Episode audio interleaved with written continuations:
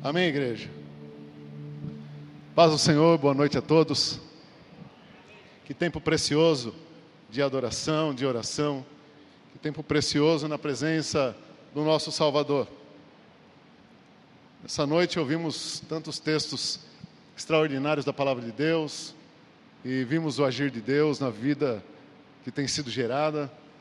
E nesse momento nós vamos então meditar nos textos sagrados das Santas Escrituras. E eu quero convidar você a abrir a sua Bíblia comigo no Evangelho segundo escreveu Lucas, o médico amado, capítulo 16, dos versos 19 ao 31. Evangelho de Lucas, capítulo 16, dos versos 19 ao 31.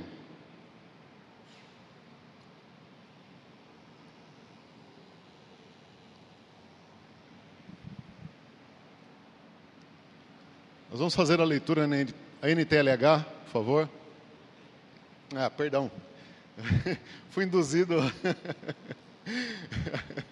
na NVI, por favor.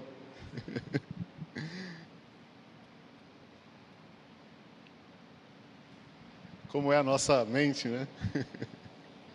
Glória a Deus.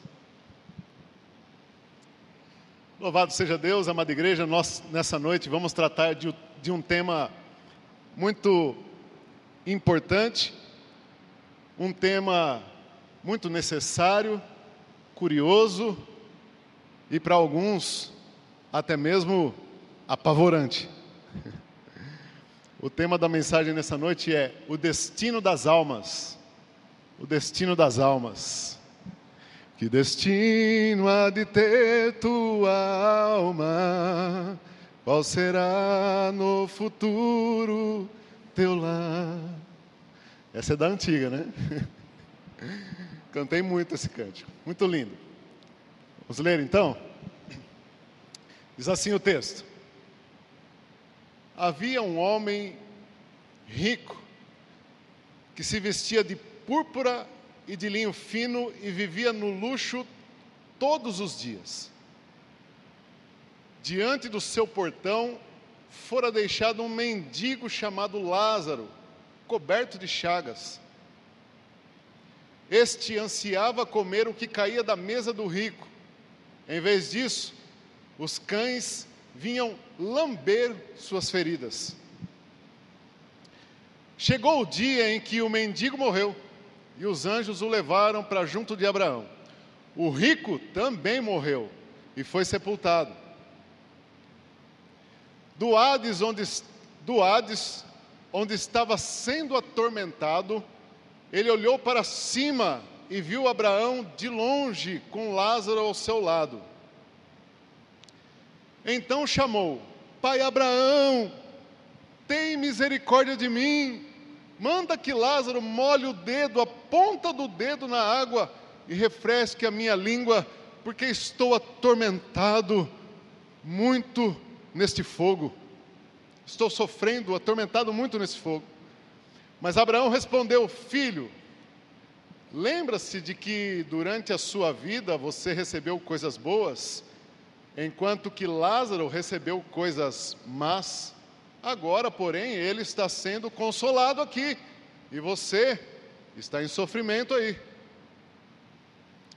E além disso, entre você e nós há um grande abismo, de forma que os que desejam passar do nosso lado para o seu, ou do seu para o nosso, não conseguem. Ele respondeu: Então eu suplico, pai, manda Lázaro ir à casa do meu pai, pois tenho cinco irmãos. Deixa que ele os avise a fim de que eles não venham também para este lugar de tormento. Abraão respondeu: Eles têm Moisés e os profetas, que os ouçam. Não, pai Abraão, disse ele, mas se alguém dentre os mortos for até eles, eles se arrependeriam. Abraão respondeu: Ora, se não ouvem a Moisés e os profetas, tampouco se deixarão convencer, ainda que ressuscite alguém dentre os mortos. Amém, queridos? Até. Amada igreja, é um texto que nos traz grandes ensinos e revelações.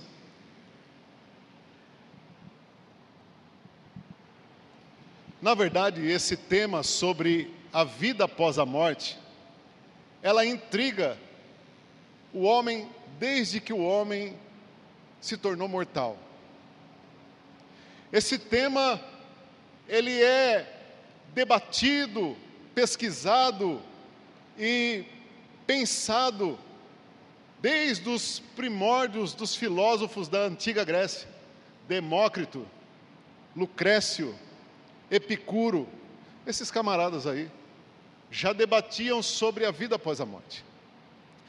Os naturalistas que surgiram nessas ideias acham que tudo se resume a esse mundo, a essa vida, que não existe vida após a morte. Várias definições sobre o que acontece quando fecha-se a cortina da vida, surgiram. Esse é um tema que incomoda os mais doutos aos mais indoutos, os mais cultos aos mais nécios, aos mais incautos. Mas é um tema que nos intriga. É um tema, um tema que nos provoca. Amada igreja, Existe um ditado dos mais céticos que diz assim: só vou acreditar no que tem depois da morte se alguém voltar de lá para me contar. Já ouviram isso? Na verdade, já teve alguém que passou quatro dias depois dos muros da fronteira da vida e voltou. Lázaro, não esse Lázaro aqui, mas o Lázaro, irmão de Marta e Maria, lembram? Amigo de Jesus. A Bíblia diz que ele passou quatro dias morto. E quando Jesus chegou para ressuscitá-lo, a irmã dele disse: Já cheira mal. Mas Jesus disse: Remova a pedra que ele vai sair daí. Porque o Deus da vida estava lá. E de fato, Lázaro voltou à vida. Mas não existe uma linha, uma frase, nada a respeito da experiência que Lázaro teve na vida após a morte ele não disse nada. O apóstolo Paulo, em 2 Coríntios capítulo 12, não ressuscitou, mas ele nos conta uma experiência que ele teve. Ele diz que ele foi arrebatado até o terceiro céu, até o paraíso. Paulo foi até lá. Paulo teve a experiência de conhecer o que é o céu. Mas ele se limitou a dizer assim: Olha, vi coisas lá que não convém dizer para vocês deixou a gente na expectativa. E pensa num homem que sabia guardar segredo, hein? Morreu sem contar nada. Esse Fernando, ó, né? talvez fosse um de nós, né? Ó, eu vou contar para você, mas não conta nada para ninguém. o apóstolo Paulo não era assim. Ele disse: Olha, o que eu vi lá foi tão sublime, foi tão glorioso, foi tão poderoso, foi tão extraordinário, é inefável, é indizível. Não convém contar para o homem. Coube então a Cristo, o Senhor da vida, o nosso Salvador, abrir uma janela na muralha, no muro que nos divide entre o mundo de cá e o mundo de lá, para que pudéssemos espiar e saber o que existe do lado de lá. Jesus não nos deixou curioso. Jesus abre uma janela na fronteira entre a vida e a morte, para que possamos saber o que há do outro lado. Está nessa parábola que lemos. Essa parábola nos traz a revelação dos céus sobre o que acontece na vida após a morte. Talvez alguns não acreditem, mas não existe clareza maior nas Escrituras sobre o que acontece com o destino das almas, senão nesse texto que acabamos de ler. É interessante, meus queridos, que esse texto é dividido em duas partes. A primeira diz respeito à nossa vida na terra, e a segunda parte diz respeito à nossa vida depois da terra. E para nós entendermos então as revelações ditas nessa passagem, gostaria de dividir em dois blocos a mensagem, essa exposição. A primeira nós vamos falar então sobre a vida desses personagens aqui na terra. Jesus então nos relata a história desses dois homens, uma vida antes e uma vida depois da morte. Antes da morte, três aspectos nós podemos tirar dessa história.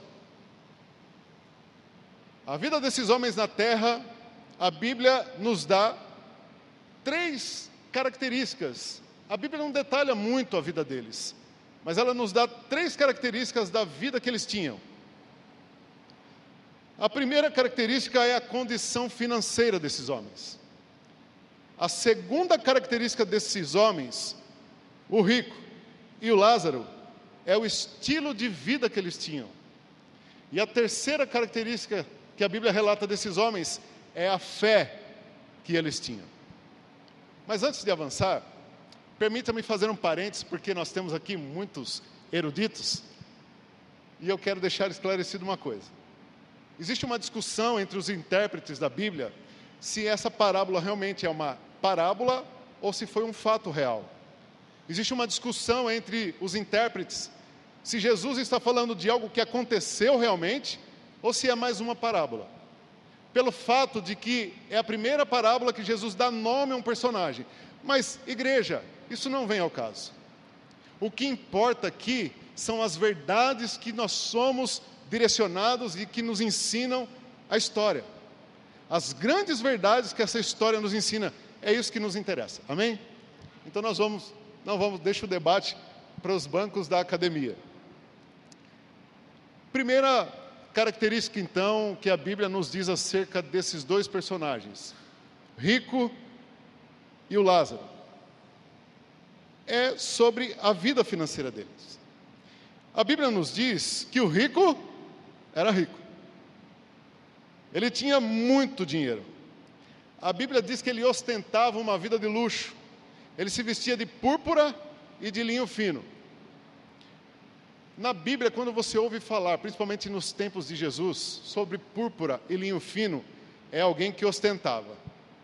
George Armani ou então Prada nos dias de hoje. Era ostentação, igreja. Púrpura era um tingimento caríssimo na época de Cristo. Linho fino era algo que só quem era muito abastado usava nas roupas de baixo. Esse homem ostentava uma vida de luxo. Esse homem tinha muito dinheiro. Agora, o Lázaro, diz a Bíblia que ele era mendigo. E não precisa detalhar muito a vida de um mendigo. Ele era um mendigo, mas ele não era qualquer mendigo. Ele era um mendigo crente. Diga comigo, ele era um mendigo crente. Não era qualquer mendigo. Segunda característica da vida desses homens aqui que nós falamos é o estilo de vida que eles tinham. Veja, o texto nos diz que esse homem, ele gastava todos os seus dias desfrutando da sua riqueza. Não é o que diz o texto? Olha lá, verso 19 do capítulo 16. Parte B do texto diz assim: vivia no luxo todos os dias. Vivia no luxo todos os dias, na NVI. Esse homem tinha uma vida rotineira de luxo, desfrutava de tudo que tinha. Esse homem tinha todos os acessos que o dinheiro pode dar a um homem. Ele gastava de segunda a segunda-feira a vida dele no luxo, no desfrute, no deleite, no prazer. A Bíblia enfatiza que ele passava todos os dias no luxo. Esse era o cotidiano desse homem. Se fosse nos dias de hoje, ah, hoje eu vou na casa de praia que eu tenho lá em Miami. Não, eu acho que agora eu vou na minha casa de veraneio em Nazaré. Nazaré não, Nazaré era lugar humilde, né? Lá em Jerusalém. Agora eu acho que eu vou visitar minha casa lá em Roma, do lado do palácio do imperador. Esse homem tinha uma agenda no luxo. A agenda dele era no prazer que a vida podia dar. Agora a Bíblia fala sobre o estilo de vida do Lázaro. A agenda do Lázaro tinha só uma rotina: não morrer de fome. Ele acordava e diz o texto que alguém colocava ele na porta do rico. Ele era colocado lá. Estrategicamente, porque quem mendigava era colocado em lugares estratégicos. Lembra do mendigo na porta do templo? Estratégico, para as pessoas poderem ajudar. E alguém colocava ele na porta do rico, para ver se sensibilizava o rico, para o rico poder ajudá-lo. Mas a Bíblia se cala sobre o favor desse rico na vida do Lázaro. Nada. Pelo contrário, o único que ajudava o Lázaro era o cachorro. O rico tinha azeite e vinho para curar suas feridas. Quem era abastado derramava vinho na ferida para esterilizar, fazer asepsia, porque o vinho tinha álcool, e derramava azeite, porque eles criam no, no azeite como um poder de cura. Agora, o Lázaro, o mendigo, seu único remédio era a saliva de um cão. Essa era a rotina desses dois homens. Por último, então, a Bíblia vai nos falar sobre a fé desses homens a fé que eles tinham.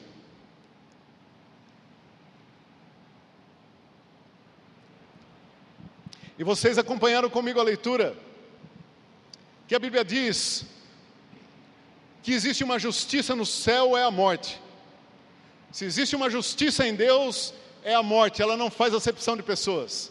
A morte não escolhe quem, ela só fala, a nós cabe saber só quando os dois morreram, diz o texto.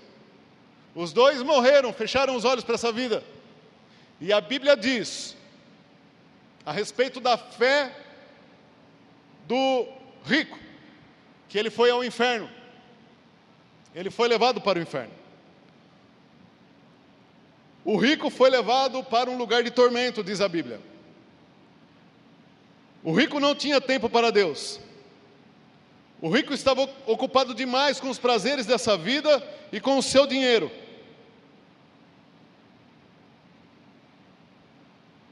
O rico não tinha tempo para pensar em Deus, muito menos no mendigo à porta da sua casa. A sua agenda era muito cheia para todos os compromissos de deleite que ele tinha. O seu destino foi o inferno. O Lázaro, a Bíblia diz que quando ele fecha os olhos nesse mundo, ele abre os olhos no céu. A Bíblia diz que aquele pobre moribundo, sofrendo às portas de um homem rico, quando fecha os olhos para essa vida, ele acorda no seio de Abraão, nos braços do pai Abraão. Esse homem era temente a Deus, esse homem amava a Deus, esse homem cria em Deus. Esse homem tinha a esperança de Abacuque 3, 17 ao 18. Ainda que a figueira não floresça, não haja fruto na vide, o produto da oliveira minta, e nos campos não produzam mantimentos, as ovelhas sejam arrebatadas do aprisco, e nos currais não haja gado. Todavia, eu me alegrarei no Senhor, exulto no Deus da minha salvação. Esse mendigo cria que havia novos céus, novo tempo, esperança. Diferente do rico, que não tinha tempo para pensar nessas coisas. Esse mendigo, ainda que no infortúnio da vida, ainda que no momento terrível da vida, escassez, doenças o assolava, mas ele olhava para o alto e ele cria no Deus da sua salvação. Essa é a terceira característica que a Bíblia diz sobre esses dois homens. Então, nós podemos aprender algumas lições sobre a vida desses homens na terra. A vida desses homens pré-morte, antes da morte. A vida desses homens na terra nos ensina grandes lições para nós que estamos aqui na terra. Três verdades precisam ser esclarecidas nesse texto. E eu quero, à luz das Escrituras, junto com os irmãos, entendê-las. A primeira grande verdade aqui é que o rico não foi condenado por ser rico. Ninguém é condenado por ser rico. Não há problema nenhum em ser rico. O problema do rico é que o dinheiro não era seu servo, era seu senhor. Esse é o problema da nossa vida financeira. Esse é o problema de nós quando somos muito abastados. Esse é o nosso problema quando nós temos demais. Nos preocupamos demais com os prazeres dessa vida e deixamos de menos a graça e a vida na casa de Deus. Corremos esse risco. Não que nós estamos fazendo isso porque estamos aqui, obviamente. Mas a abastança pode nos levar a incorrer nisso, que foi o que aconteceu com esse homem. É importante entendermos, igreja, que o problema desse homem não foi o que ele fez com o seu dinheiro, mas foi o que ele não fez com o seu dinheiro. Não existe problema nenhum em gastar os nossos recursos em deleites nessa vida, porque realmente nós temos esse direito e Deus nos dá esse direito. O grande problema é negar, estender a mão quando eu posso. O grande problema é a avareza daquele que pode liberar, que foi o que aconteceu com esse homem. Esse homem não foi julgado pelo que ele não, pelo que ele fez com o seu dinheiro, mas pelo que ele não fez com o seu dinheiro. A Bíblia diz que Lázaro foi colocado às portas da casa dele. E ele passava ali todos os dias e desprezava aquele pobre moribundo. O grande desafio para nós, igreja, não é ter dinheiro, mas é amar o dinheiro, segundo Paulo ensina a Timóteo. O grande problema não é ter recurso, é amá-lo a mais do que Deus, mais do que a sua obra, mais do que a sua causa, mais do que a sua graça, mais do que o nosso Salvador e Senhor Jesus Cristo. Esse é o problema dos recursos, não é tê-los, é amá-lo acima do Salvador. O grande problema de ter muito recurso é se ocupar tanto com os prazeres que o dinheiro dá, a ponto de esquecer-se do serviço que a Deus ele pode prestar. Os nossos recursos podem e devem prestar serviços a Deus. Logo falava de fé acerca de finança e é direcionado para este, para essa direção. É para essa direção que os recursos bíblicos apontam. O crente abastado, o cristão abastado, quantos são abastados aqui? Amém? Nós somos abastados. Porque se nós prestarmos atenção, temos mais do que precisamos. Mas o grande desafio na nossa vida é o desafio que esse rico teve na vida dele e infelizmente ele sucumbiu. Em 1 Timóteo capítulo 6, versos 17 e 19, quero ler com vocês, irmãos, um alerta de, Timóteo para os cristãos como nós, abastados, cristãos que têm recursos, cristãos que são mais abastados do que nós, ricos, irmãos que têm muitos recursos. Isso é bênção de Deus, isso é dádiva de Deus. Paulo vai dizer isso. 1 Timóteo, capítulo 6, versos 17 e 19. Podemos ler?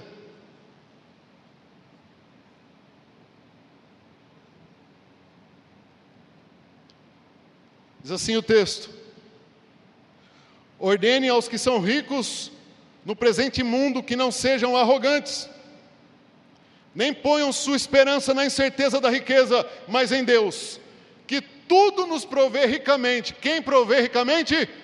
Deus. É Ele quem nos dá. É Ele que nos dá bastante, é Ele que nos dá abundância, é Ele. Mas o conselho de Paulo, vejam, ordeno aos ricos no presente mundo que não sejam arrogantes, nem ponham sua esperança na incerteza da riqueza, mas em Deus que de tudo nos provê ricamente para nossa satisfação. 18. Ordene-lhes que pratiquem o bem, sejam ricos em boas obras, generosos e prontos a repartir. Esse é o rico que entra no céu. Esse é o rico que vai ver Abraão. Esse é o abastado que vai ver as ruas de ouro, os muros de jaspe. Esses são os crentes dessa igreja. Quem crê diz amém. Glória a Deus. Segunda verdade que nós podemos ver nessa vida desses personagens na terra é que se o rico não foi condenado por ser rico, o mendigo Lázaro não foi salvo por ser pobre. É um equívoco achar que a pobreza está diretamente relacionada à salvação. A Bíblia não diz isso. A humildade que a Bíblia diz que é que é imprescindível para a salvação não é de falta de recurso, mas é de um coração humilde. Existem pessoas pobres, existem pessoas é, paupérrimas, que são arrogantes. Existem pessoas que não têm recursos, mas ostentam. Lázaro não foi salvo porque era pobre. Lázaro foi salvo, escute isso. Lázaro foi salvo, porque ele não usou da sua pobreza como uma desculpa para praticar a injustiça. Ele poderia dizer assim: esse mundo é cruel, esses homens são maus, esse rico, ele é avarento, vou comprar um revólver e vou assaltá-lo, sequestrá-lo. Não, ele não fez isso. Ele não usou a desculpa da pobreza para cometer delito. Ainda que pobre, ainda que mendigo, ele não mudou o seu caráter. Não existe desculpa para nós mudarmos o caráter de Cristo no caráter de ímpio. Nem a abastança e nem a pobreza pode mudar aquilo que Deus requer de nós. Ele foi para o céu, porque da sua pobreza ele tirou esperança na palavra de Deus para encontrar com Deus. Amém, igreja? Nossa terceira lição, então, que nós aprendemos aqui. A primeira foi que o rico não é condenado por ser rico e o pobre não é salvo por ser pobre. Mas existe uma terceira lição aqui que eu quero comentar com os irmãos. É de que existe uma falsa ideia, existe uma teologia muito equivocada que diz que os seus recursos determinam o seu nível de fé. Isso é mentira.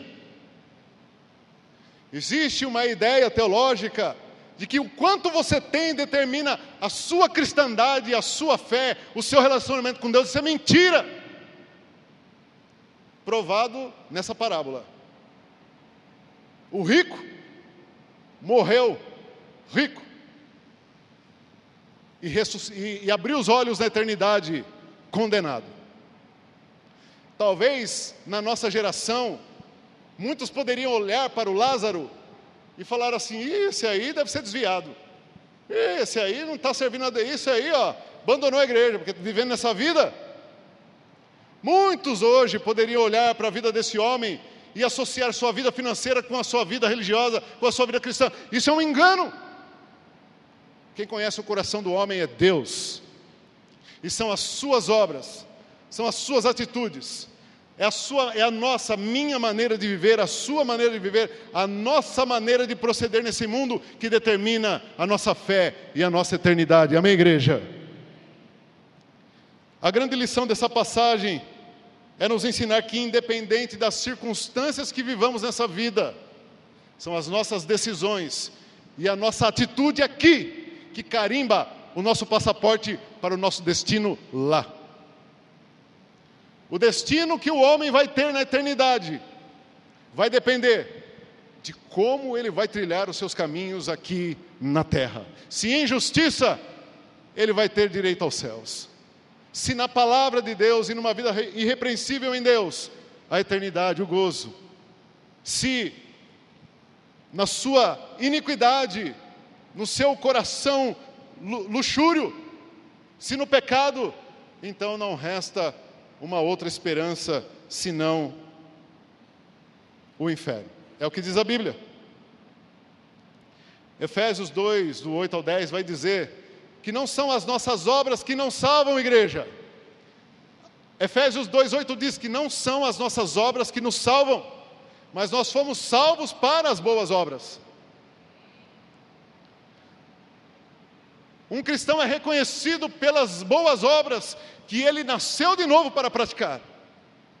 E é essa a vida de um cristão que está marchando para os céus, o seio de Abraão, a nova Jerusalém. Amém, igreja? Bom, falamos então da vida aqui, na terra. Vamos olhar então agora a vida depois da barreira da morte. E os relatos estão aqui nesse texto. A Bíblia diz que ambos morreram, amém? Encerrou-se a história aqui, mas não acabou. Não parou no túmulo. A vida está além da fronteira da morte. Os dois abriram os olhos lá, Zezé, na eternidade. Os dois abriram os olhos na eternidade. E o contraste entre eles continua. Aqui um era muito rico e o outro muito pobre. E na eternidade o contraste entre eles continua.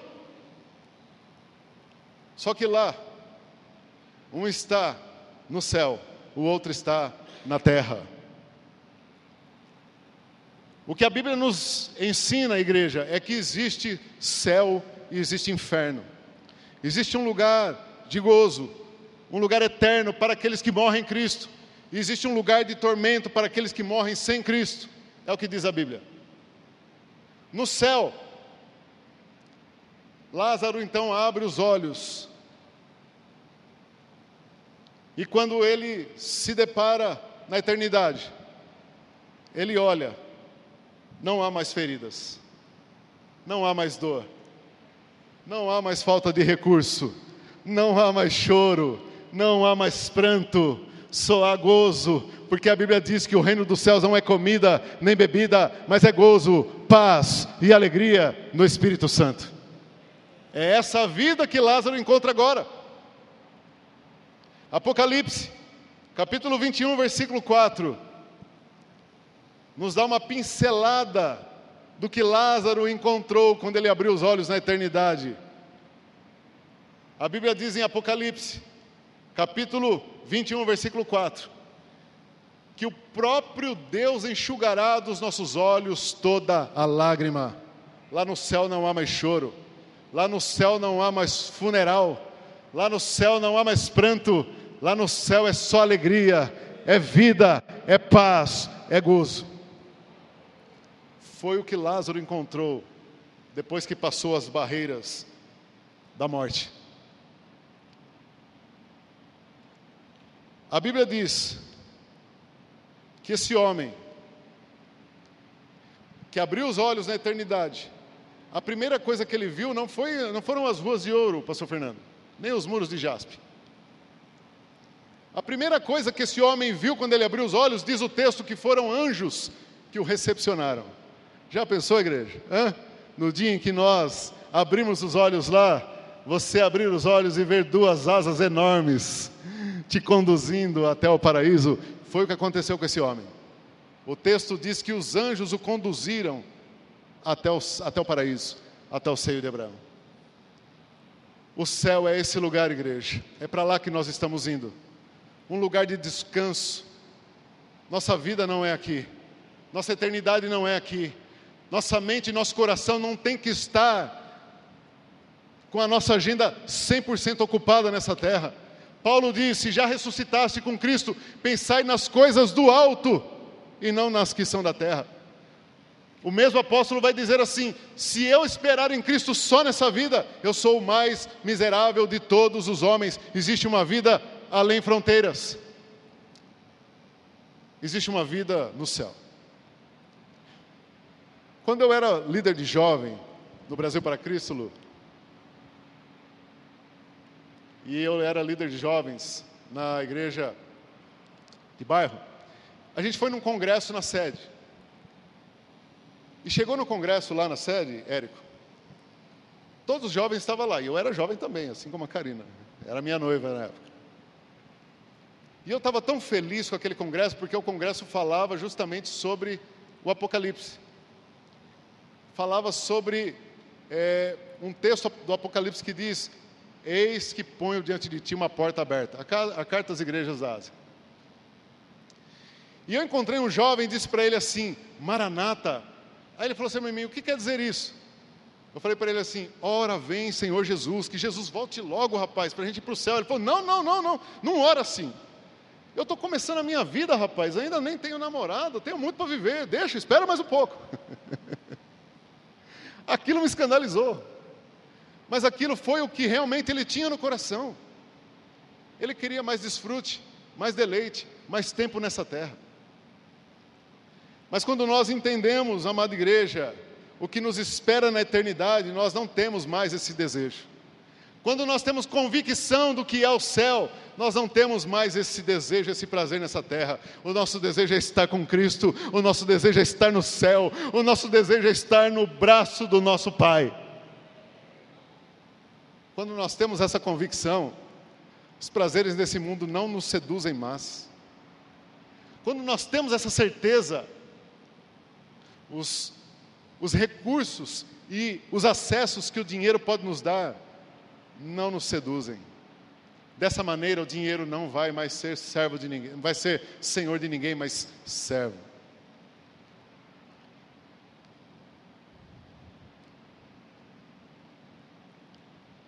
O rico, por sua vez, este acordou no inferno. Diferente de Lázaro, o rico abriu seus olhos não no céu, do lado de cima. Se você prestar atenção, a Bíblia diz que o rico olhou para cima e viu Abraão e Lázaro. Porque o céu é no patamar de cima, é no terceiro céu. O paraíso fica no andar de cima. Amém, igreja? Mas o rico acordou no andar de baixo. Os olhos dele se abriram no andar de baixo. E a Bíblia diz que ele acordou em tormento, agonia, dor, porque isso é o inferno, lugar de tormento, lugar de dor. E isso não é temporal, isso não é por um período, é eterno, é para sempre. O sofrimento é eterno. Aonde diz Jesus, o bicho nunca morre. O inferno é um lugar de desespero, de agonia, que não existe solução e nem remédio. Não existe remédio para aqueles que estão no inferno. Não existe refrigério para aqueles que foram condenados sem Cristo. Não existe. É sofrimento eterno, diz o texto. O texto nos diz, verso 22 do capítulo 16 de Lucas: Chegou o dia em que o mendigo morreu e os anjos levaram para junto de Abraão. O rico também morreu e foi sepultado. Verso 23. No Hades, Hades aqui, traduzido, é um termo grego para dizer inferno. No inferno, onde estava sendo atormentado. Olhou para cima, viu Abraão de longe com Lázaro ao seu lado.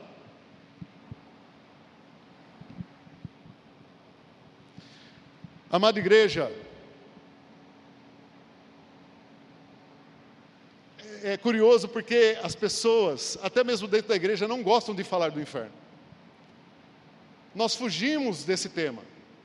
Como disse o pastor Jonas, nós queremos falar do céu, da festa, mas é importante entendermos que ele existe, é real, e o risco de ir para lá é iminente. Melhor é falar do inferno do que ir para lá. E esse homem acordou lá. A Bíblia diz que a angústia era tanta que ele pediu para Abraão, e ele chama Abraão de pai. Isso é, é interessante. É interessante porque ele chama Abraão de pai, porque isso mostra que ele tinha uma certa relação com a religião, só não praticava. Ele tinha uma certa relação com a religiosidade, mas não era fiel. Ele chama Abraão de pai, porque os fariseus diziam isso. Nós temos como pai Abraão. falavam para Jesus. Então ele diz: Pai Abraão, pede para o Lázaro molhar o dedo aí no rio da vida que corre no paraíso, hein? Para matar um pouco da minha sede. E o texto diz que Abraão responde para ele. Fala, Ih, não dá, infelizmente não dá. Ele faz o segundo pedido. Então manda ele lá avisar meus parentes para que eles não venham aqui, para que eles não ajam como eu agi e não venham para esse lugar de tormento também. Abraão disse: hum, também não dá. E eu quero então me debruçar, caminhando para o final, sobre esses dois pedidos desse homem. Curiosos os dois pedidos dele. Uma grande verdade nesse texto, queridos, se vocês notaram, é que nós vamos ter consciência de todas as coisas lá. Nós não, não, não, vamos, não teremos amnésia quando, como, quando fecharmos os olhos aqui. E para mim, a maior tormenta de quem vai para esse lugar é saber que ele podia ter escapado de lá e não escapou. E pior, saber que os seus parentes estão no mesmo caminho que ele e vão para o mesmo destino que ele. Não existe tormento maior do que esse. Porque não se precaveu, porque não se antecipou, porque não deu crédito na palavra bendita do nosso Senhor. Porque enquanto aqueles fiéis estavam servindo a Deus e lutando contra o pecado e contra a sua carne, ele estava se deleitando no prazer e no pecado. E a morte o alcançou. A Bíblia fala que esse homem fez dois pedidos. O primeiro pedido, ele pediu para que Lázaro atenuasse o sofrimento dele. Pede para Lázaro um pouquinho de uma gota de água para matar a minha sede, porque onde eu estou é um tormento. E Abraão fala para ele: não dá, não é possível. E Abraão então refresca a memória dele. Lembra quando vocês estavam lá do outro lado? Lembram quando vocês estavam lá na vida? Você tinha tudo, ele não tinha nada. E na hora o rico já sacou, não precisou nem, nem detalhar. Na hora, puxou na memória, eu desprezei ele, ele sofria de chagas, eu nunca dei azeite e nunca dei para ele um pouco de vinho para poder curar as feridas dele. Esse homem tinha fome e o desejo dele era comer das migalhas, e eu jogava muita comida fora. Esse homem se lembrou, porque Abraão fez questão de lembrá-lo. Ninguém será condenado injustamente. Todos nós vamos comparecer diante do tribunal de Cristo para dar conta do que nós fizemos através do corpo, diz a Bíblia. Tudo que nós fizemos através desse corpo será pedido conta, bem ou mal, diz a Bíblia. E Abraão então está refrescando a memória dele. Lembra Lembra quando você teve a oportunidade de fazer diferente e você não fez? É por isso que você está aonde você está. Ele tinha tudo para fazer diferente e não fez. Ele tinha tudo para ser injusto, praticar iniquidade. Seria plausível até entre os homens se ele fizesse isso. Mas ele escolheu a justiça, ele escolheu a bondade, ele escolheu a graça de Deus. Isso nos ensina uma grande lição, igreja. Primeira lição que esse texto nos ensina é que não existe segunda chance. Não existe segunda chance. Ah, mas eu aprendi, quando eu era pequeno, que mesmo que eu morrer na desgraça do pecado, tem um lugar intermediário que eu passo por lá, purifico e pss, vou para o céu. Isso é uma grande mentira. Isso é uma grande mentira. A Bíblia diz que só existe a vida antes da morte e a vida pós-morte. O rico morreu ímpio e condenado, acordou ímpio e condenado. Lázaro morreu salvo e pobre, acordou salvo e abençoado. Não existe segunda chance. Um abismo que separa o céu e o inferno no texto, para mim, é a justiça de Deus. A justiça de Deus não permite que um passe de um lado para o outro, porque Deus é justo. Toda palavra inspirada está aqui para nos instruir, para nos ensinar, para não irmos para lá, porque a Bíblia diz que o, o inferno foi feito para Satanás e os seus anjos. O homem tem um escape para não ir para lá, vai porque quer. E esse homem então tem seu pedido negado. Eu aprendo que se eu quero carimbar meu passaporte para o céu, é aqui. Não tem lugar intermediário. Se eu quero pegar o trem que leva para o céu, é aqui. E o carimbo não é com nanquim, é com sangue carmesim. O carimbo para o céu não é com tinta, mas é com sangue, o sangue do nosso Salvador Jesus, pela sua nova aliança. É só esse carimbo que nos destina ao céu, não há outro. Segundo pedido que ele faz. E é interessante o pedido dele. Parece um pedido até de alguém piedoso. Não é verdade, pastor Fernando? Olha, então vamos fazer o seguinte, pai Abraão. Vamos mudar então. Eu estou aqui mesmo, já não tem jeito, mas vamos dar uma chance para os meus parentes, né, que estão lá vivendo do jeito que eu estava vivendo. Dá uma chance para meus parentes que estão tá lá desfrutando da riqueza, da herança que eu deixei para eles. Dá uma chance. Eu tenho cinco irmãos que estão vivendo na mesma vida infortúnia que eu. Eu tenho cinco irmãos que estão vivendo na mesma promiscuidade que eu. Manda Lázaro lá. Por misericórdia, manda Lázaro lá. Deixa ele ressuscitar, porque se ele ressuscitar, tenho certeza que eles vão acreditar nele. E uma grande lição que eu aprendo nesse texto, meus queridos, O milagre não tem prerrogativa de salvação. Pode ressuscitar quantos mortos, quantos mortos quiserem. Quem está esperando um milagre para se entregar para Cristo vai morrer no pecado, vai morrer na perdição, porque o milagre não tem prerrogativa de salvação. Jesus ficou sendo guardado o corpo dele por soldados romanos, porque os fariseus acharam que os, os, seus discípulos iam roubar o corpo dele. Eles viram Jesus ressuscitando, viram o milagre, o anjo tirou a pedra, mesmo assim se corromperam para ficar quieto. Milagre não salva ninguém. Abraão diz para ele assim: eles têm lá Moisés e os profetas. Deixa eu trazer um contexto aqui um pouco histórico para vocês e até teológico. O judeu, quando ele vai se referir à Bíblia, ele fala sobre leis e profetas. Ah, a lei e o profeta, vocês vão ver isso na Bíblia. Ah, porque Jesus fala, porque a lei e os profetas, na verdade, Jesus está se referindo aos textos sagrados da Torá. O que Abraão quer dizer para ele, diz assim: olha, eles têm lá a Bíblia, eles têm tudo o que eles precisam para serem salvos. Eles têm as Escrituras. Se eles não acreditarem no que foi revelado, quem dirá no morto ressurreto? Amada igreja, o tempo de arrependimento é agora. O tempo de salvação é agora. O tempo de nos vestirmos de pano de saco, que é uma expressão de arrependimento, e cinza na cabeça, é hoje. Não precisamos esperar que um anjo desça dos céus para que alguém se arrependa.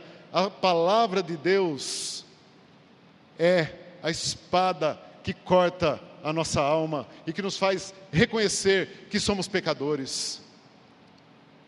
Céu e inferno estão colocados diante de nós.